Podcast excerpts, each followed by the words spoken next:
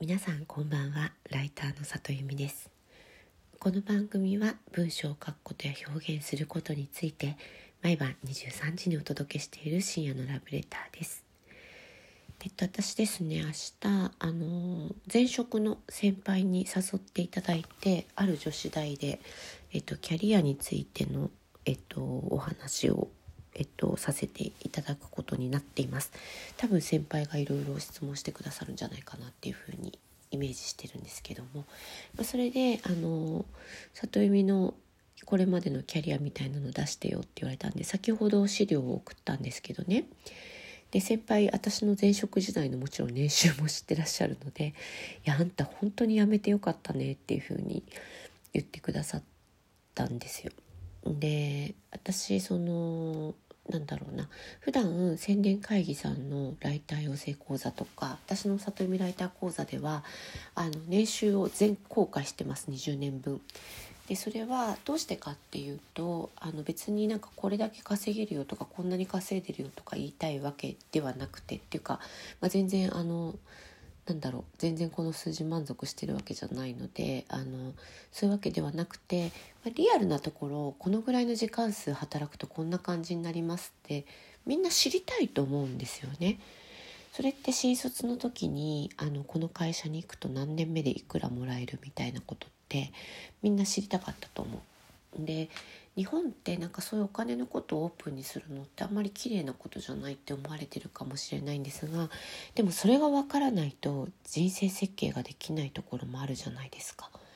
なのでまあ私も別になんかあのブログに公開してるとかじゃないですけれども個人的にお知り合いになれた講座生の方々とかそういう方々にはあのその場ではオープンにさせていただいていてあとは女子大でお話をさせていただく時ってやっぱり女性のキャリアみたいなことでお話になることがお話しいただくことが多いので、まあ、そこって女性のキャリアってぶっちゃけじゃあ一人でこう生きていけるのかとか、えー、と子供を産んでシングルマザーで子供を育てていけるのかとか、まあ、そういうとこがねぶっちゃけ知りたいんだと思うのよみんな。なので私も女子大での授業の時はあの基本的に収入を全公開するようにあの向こうが前方が知りたいと言われたら全公開するようにしています。でそうねあの私がなんかそういうふうに思うようになったのって私の書籍のライターの師匠って上坂徹さんなんですけど上坂さんはねその収入面に関してものすごくいろんなことを教えてくださったんです。で上坂さんはあの奥様がいらっしゃって専業主婦の奥様がいらっしゃってであの娘様がいらっしゃるんですけれどもでそのことをあの Facebook などでもオープンにされていてでものすごく良い生活をされていたり素敵なお家に住んでらっしゃったりいいものを食べてらっしゃったりすることをなるべく出そうとされている方でそれはあのブックライターという職業があのそれあのちゃんと稼げて楽しい仕事なんだよっていうふうに思ってもらうことでブックライターの人たちブックライターになりたいと思う人たちを増やしたいっていう明確な意思があってやってらっしゃることなんですよね。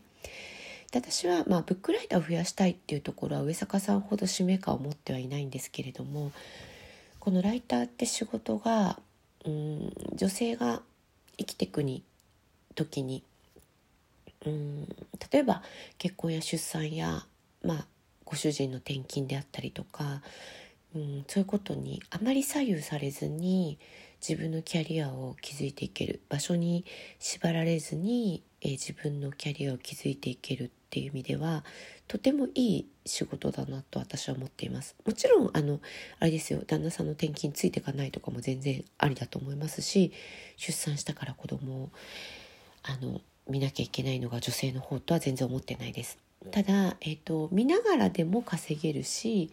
えーと、東京にいなくても稼げる仕事としてはすごくなんかこう女性が今の日本で女性が稼ぎやすい職業なんじゃないかなっていうことをすごく思っているわけです。なのでなんかそういうことをよく女性の人たちには話したりします。なんかこう日本ではやっぱりねお金のこと話すってあまりよく思われないんですけれどもでもすごく重要なことだと思っていてなので、まあ、これからも、えー、お金の話っていうのは時々していければなと思っています。明日女子大のメンバーにどんな人たちがいらっしゃるんだろう。すごい楽しみなんですけども女子大の皆さんにお話できるのを楽しみにしています、えー、今日も来てくださってありがとうございます。また明日も23時にお会いできたら嬉しいです。ライターの里由美でした。皆さんおやすみなさい。